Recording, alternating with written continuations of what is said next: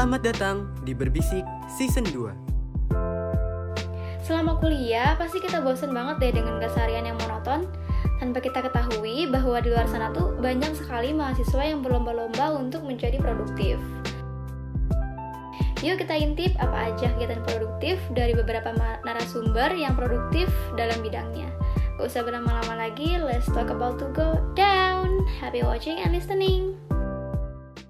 Well, hello listeners, balik lagi di podcast Berbisik dengan saya Karyana as a host di episode Berbisik kali ini. Nah, uh, kali ini Berbisik mengangkat topik yang menarik banget loh dan pastinya bermanfaat juga untuk kita semua. Kali ini Berbisik mengangkat judul yaitu Tips and Trick menjadi mahasiswa yang produktif. Nah, kebetulan banget narasumber kali ini tuh super duper banget produktifnya. Kita sapa dulu yuk. Halo Tewinda.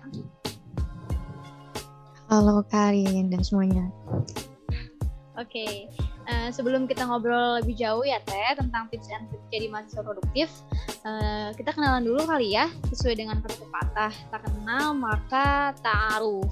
So silakan Teh perkenalkan diri dulu. Uh, Bismillahirrahmanirrahim. Assalamualaikum warahmatullahi wabarakatuh. Kakak ya kebiasaan perkenalan diri juga. Hmm. Uh, sebelumnya uh, kenalin nama aku Erna Dewi dari angkatan 2018 prodi Teknik Informatika. Mungkin itu aja ya Karin. Oke, okay, Teh Winda. Gimana nih Teh kabarnya Teh? Alhamdulillah baik. Karin gimana kabarnya? Alhamdulillah baik juga. Nah, ngomong-ngomong tentang produktif ya, dari info yang didapat, kalau Teteh ini tuh salah satu mahasiswa yang aktif. Nah, sekarang tuh kesibukan Teh Winda itu ngapain aja sih Teh? Kalau sekarang sih kan karena menginjak semester 8 ya paling kesibukannya uh, selain kuliah kayak uh, juga ikut kampus merdeka. Alhamdulillah ikut studi independen di Hacktify terus uh, selain itu paling ya organisasi ya di BEM dan juga paling kegiatan sehari-hari itu aja sih. Oke. Okay. uh, sibuk ya teh ya Nah, tadi kan Teteh bilang ya Teteh itu uh, ikut program MBKM Studi Independen. Nah, kalau boleh tahu studi independen itu apa sih Teh? Ya, uh, kalau studi independen itu kan uh, sebenarnya kalau di kampus merdeka itu kan ada magang dan uh, magang merdeka dan studi independen. Kalau misalkan yang studi independen itu lebih ke kayak kita kayak belajar gitu, tapi uh, belajarnya itu di mitra mitra kampus merdeka kayak gitu. Jadi kayak ada dari coding, dari aktif juga, terus dari ada digital sekolah, uh, banyak lainnya. Kita belajar, cuman belajarnya di situ. Dan juga uh, selain intensif intensif belajar, kita juga nanti di akhir itu biasanya ada uh, final projectnya kayak gitu. Oh, jadi kita belajar juga ya teh sebenarnya ya di studi independen itu. Nah, eh, yang saya dengar itu kalau di studi independen itu ada kita belajarnya khusus ya teh, nggak kayak di kuliah yang banyak banget mata kuliahnya. Nah, kalau boleh tahu tuh kalau teh Teh Winda di Hectic Age itu ngambil learning path apa? Oke, uh, iya betul banget. Kalau di uh, magang dan studi independen itu uh, belajar cuma satu doang dan menjurus gitu. Kalau aku sekarang uh, itu lebih ke data science. Kalau nama learning path-nya tuh panjang banget introduce uh, to Python kayak gitu-gitu gitu. Tapi intinya tentang data science kayak gitu. Gitu Oke, okay. tentang data science ya teh. Uh, itu tuh belajarnya ngapain aja sih teh? Boleh dijelasin sedikit nggak teh? Kalau kalau di data science sendiri itu lebih kayak kita ngolah data sih. Uh, kan sebenarnya kalau di kuliah umum khususnya di Unsika itu kan ada ya di semester sekarang aku semester 7 ya itu ada data mining juga. Nah di situ kalau di data science itu belajarnya lebih ke gimana kayak uh, bentuknya juga uh, beragam gitu. Nah di data science ini diolah uh, gimana caranya data ini biar bisa menjadi informasi yang bisa berguna oleh orang lain kayak gitu. Dan juga uh, istilahnya bisa dipakai lebih baik. Kan kalau misalkan kita lihat uh, data tuh kan banyak banget. Dan kadang kalau misalkan orang lihat data yang bentuknya kayak tabel atau kayak uh, Excel kayak gitu kan itu lebih ribet. Tapi kalau misalkan di visual di visualisasiin terus di di modeling gitu ya itu uh, biasanya bisa mempermudah orang-orang uh, yang memang butuh informasi dari data itu. Kayak gitu. Rame sih sebenarnya Oke, data science itu jadi intinya tuh uh, kita ngolah data biar lebih gampang dibaca ya Teh ya. Oke. Okay. Nah, selain uh, itu uh, apa sih Teh kesulitan mengikuti studi independen sekaligus uh, jadi ikut organisasi juga? Kesulitannya itu apa Teh? Kalau kesulitannya uh, paling kita harus bisa bisa ngatur ngatur waktunya aja sih. Karena kalau di studi independen kan dia belajarnya tuh uh, fleksibel gitu. Jadi kalau di aku sendiri itu dua kali seminggu. Terus udah gitu di luar itu juga ada pertemuan-pertemuan kayak mentoring dan lain-lain sebagainya gitu. Terus kalau yang paling susah itu lebih ke ya manajemen waktunya sih. Sama kalau misalkan kita kayak belajar di kampus aja kan kalau kita belajar di kampus sendiri itu kan enggak akan kejar ya kalau cuma ngandelin yang di kampus. Jadi kita harus benar-benar explore dari lagi cari-cari tahu lagi nantang gitu. Oke okay. uh, next. Kita itu kan di organisasi itu kan jadi korbit ya atau koordinasi bidang uh, koordinator bidang. Di bidang apa sih teh? Kalau boleh tahu? Uh, kalau aku uh, sekarang alhamdulillah di Manahin di koordinator bidang minat dan bakat di BEM Faisal tahun ini. Nah, boleh diceritain gak teh uh, gimana peran teteh di BEM bidang minat bakat itu ngapain aja sih gitu? Kalau sebenarnya kalau tugas korbit sama aja sih kayak uh, koordinator bidang yang lainnya. Jadi lebih kayak ngordinsil, terus juga lebih ke uh, ngecek teman-teman di minat bakat tuh ada kesulitan nggak? Atau ada kendala nggak? Terus uh, kita kalau misalkan ada kendala kita diskusi bareng-bareng kayak gitu. Dan lebih ke ngecek dan juga lebih ke arahin dan ngebimbing aja sih kayak gitu. Tapi uh, untuk selebihnya sih kita ya bareng-bareng aja sih sama teman-teman di minat bakat. Kayak gitu Rin. Oke Teh Winda nah uh, tadi tuh Teteh sempat bilang ya uh, kesulitan mengikuti studi independen sekaligus jadi organisasi itu harus pinter-pinter memanage waktu kan. Nah, gimana caranya Teteh itu memanage waktu antara organisasi, ikut studi independen, sama mengerjakan hal-hal uh, keseharian lainnya biar nggak bentrok. Itu gimana Teh?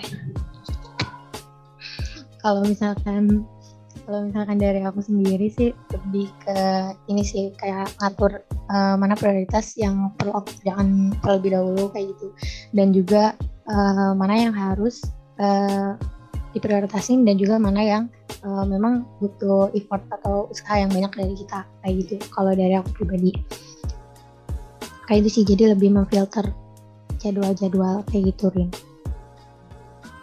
Oke, jadi intinya tuh kita harus tahu skala prioritas kita ya Teh ya. E, mana dulu yang harus kita kerjain antara studi independen, organisasi dan lain-lainnya. Mungkin ini juga bisa buat tips and tricks ya buat uh, listener yang punya kesibukan yang sama dengan Teh Winda gitu. Boleh banget nih tips and triknya di diterapkan gitu. Nah, uh, Teteh itu kan ikut dua eh ikut beberapa kegiatan ya. Itu produktif banget sih. Uh, apa sih yang teteh dapat? Apa sih yang teteh kejar gitu? Kenapa gitu? Benefit yang teteh dapat dari ikutin kegiatan itu semua tuh apa sih teh? Menurut teteh dan versi teteh kalau misalkan dari aku sendiri uh, lebih kayak uh, maksimalin uh, potensi diri aja sih sama kayak uh, aku pengen lebih banyak uh, punya kalian kayak gitu. Dan kayak aku nyoba-nyoba apakah aku bisa di sini apakah aku bisa di sini gitu. Makanya dicobain aja semuanya kayak gitu. kalaupun misalkan nanti nggak cocok gitu kayak misalkan uh, studi yang kan ini aku uh, nyoba-nyoba ya awalnya kayak uh, alhamdulillahnya keterima kayak gitu. Ya udah uh, dicobain aja cocok atau enggak gitu. Ya ternyata kalau misalnya cocok ya alhamdulillah dilanjut. Kalau misalkan memang enggak ya ya udah uh, cukup aja sampai segitu kayak gitu yang lebih ininya sih kalau misalkan kita produktif ya atau misalkan kayak banyak kegiatan kayak gitu. Kalau misalkan dari aku pribadi sih lebih kayak ngerasa uh, maksimalin waktu muda aja sih. Karena kan uh, di usia-usia kayak ini kan kita banyak energi ya dan juga emang banyak lagi banyak ide lagi banyak idenya terus lagi kayak pengen ini pengen itu kayak gitu sih. Oke, luar biasa sekali Teh Winda. Ingin mem memaksimalkan potensi diri juga ya Teh ya. Oke, nah Teh ngomong-ngomong soal produktif nih, eh, akhir-akhir uh, ini tuh lagi booming banget loh istilah toxic productivity. Nah, pendapat Teteh tuh tentang toxic productivity itu gimana sih Teh? Oke, kalau misalkan dari aku sendiri sih lebih ke perpandangan kalau misalkan kita kan manusia ya kita kan nggak akan bisa selalu produktif uh, 24 jam atau kan misalkan satu tahun kita benar-benar produktif kayak gitu. Jadi uh, kalau dari pandangan aku sih lebih kayak uh, sebisa mungkin tuh uh, jangan berpikir kayak misalkan untuk istirahat ataupun misalkan untuk main-main ya sama teman-teman gitu. Atau misalkan untuk uh, nonton kayak gitu itu dianggap uh, sesuatu hal yang kayak aduh aku merasa bersalah gitu karena nonton karena main dan lain sebagainya.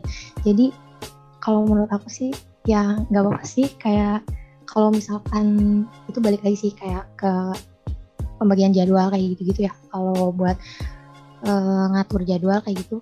Kalau misalnya ngatur jadwal tuh selain kita harus prioritasin mana yang harus kita lakuin, kita juga harus sempetin waktu buat uh, diri kita sendiri kayak gitu. Jangan sampai kita produktif tapi uh, diri kita sendiri tuh ngerasa stres kayak gitu kan. Kalau misalkan terlalu apa ya produktif yang gak sehat gitu. Jadi uh, kita juga harus ngeluangin waktu buat hal-hal uh, yang bikin diri kita juga senang apa happy kayak gitu. Jadi jangan sampai ketika kita misalkan udah ngerjain banyak banyak tugas gitu ya kayak uh, organisasi kuliah dan lain sebagainya terus pas kita nonton tuh kita ngerasa kayak aduh bersalah banget nonton gitu. Atau bersalah banget uh, main kayak gitu. Dan menurutku sih apa sih asalkan ya tugas-tugas kita yang utama itu udah terlaksana kayak gitu. Oke, terima kasih Teh Winda telah menyikapi uh, fenomena toxic productivity ini. Karena ini tuh lagi booming banget, berseliweran banget buat uh, para anak muda ya yang merasa ingin produktif eh produktif tapi itu toxic gitu. Semua mau diikutin semua muanya uh, diiyahin karena takut cuma karena ikut ikutan orang. Itu jangan kayak gitu ya teh ya. Uh, dari teteh juga pandangan tetehnya. Uh, next itu uh, gimana sih teh? Tips and trick ke listener gimana caranya mengimbangi kesibukan. Gimana caranya uh, kita tuh bisa tetap produktif apalagi di masa pandemi kayak gini ya teh ya. Yang yang kita tuh diharuskan banget untuk stay di rumah aja gitu. Nah gimana teh itu tips and triknya? Kalau misalkan lagi pandemi kayak gini tip and trick maaf eh, aku lagi nih takut salah pertanyaannya. Tip and trick produktif waktu pandemi di rumah kayak gitu deh iya benar banget teh Winda Oke, okay. uh, eh, kalau misalkan aku sih mikirnya lebih kayak uh, kan sekarang uh, mungkin kegiatan kita semuanya dari rumah kayak gitu. Kalaupun keluar pun uh, itu nggak nggak terlalu sering ya kayak dulu waktu kuliah offline kayak gitu. Kalau dari aku nyikapinya sih kayak ya kita mau nggak mau harus uh, biasa terbiasa untuk ngelakuin uh, sesuatu hal dari rumah kayak gitu. Jadi kayak ya memang kita harus uh, dipaksa dulu kan untuk ngerjain sesuatu dari rumah. Kalau misalkan kita punya motivasi yang kuat kayak misalkan ya emang harus dikerjain emang harus selesai kayak gitu. Jadi uh, menurutku sih kita coba balik lagi sih kayak ngelihat motivasi kita terus uh, value kita tuh apa sebenarnya kayak gitu. Karena di rumah kan emang kita juga kan suka gitu ya kalau di rumah aja kayak gitu nggak ngapa-ngapain segala kegiatan di rumah. Kayak gitu sih. Oke Teh Winda, makasih banget nih untuk tips and triknya untuk listener. Uh, semoga bermanfaat ya dan uh, bisa diikuti nih jejak Winda untuk teman-teman semua yang super bang super duper banget produktifnya anti mager ya Teh. Oke, okay, uh, gak kerasa banget ya bincang-bincang kita tuh udah sampai di ujung-ujung banyak banget manfaat yang kita dapat dari perbincangan ini. Uh, Sebenarnya makasih banget buat Teh Winda yang udah mau jadi narasumber dan berbagi info seputar hal-hal yang menarik. Oke listener, jangan lupa pantengin terus episode-episode berbisik selanjutnya karena akan ada narasumber-narasumber yang seru-seru. Akhir kata, saya Karin pamit undur diri dan narasumber saya Rewinda Kurnia Dewi. Oke, kami berdua pamit. Wassalamualaikum warahmatullahi wabarakatuh. Bye.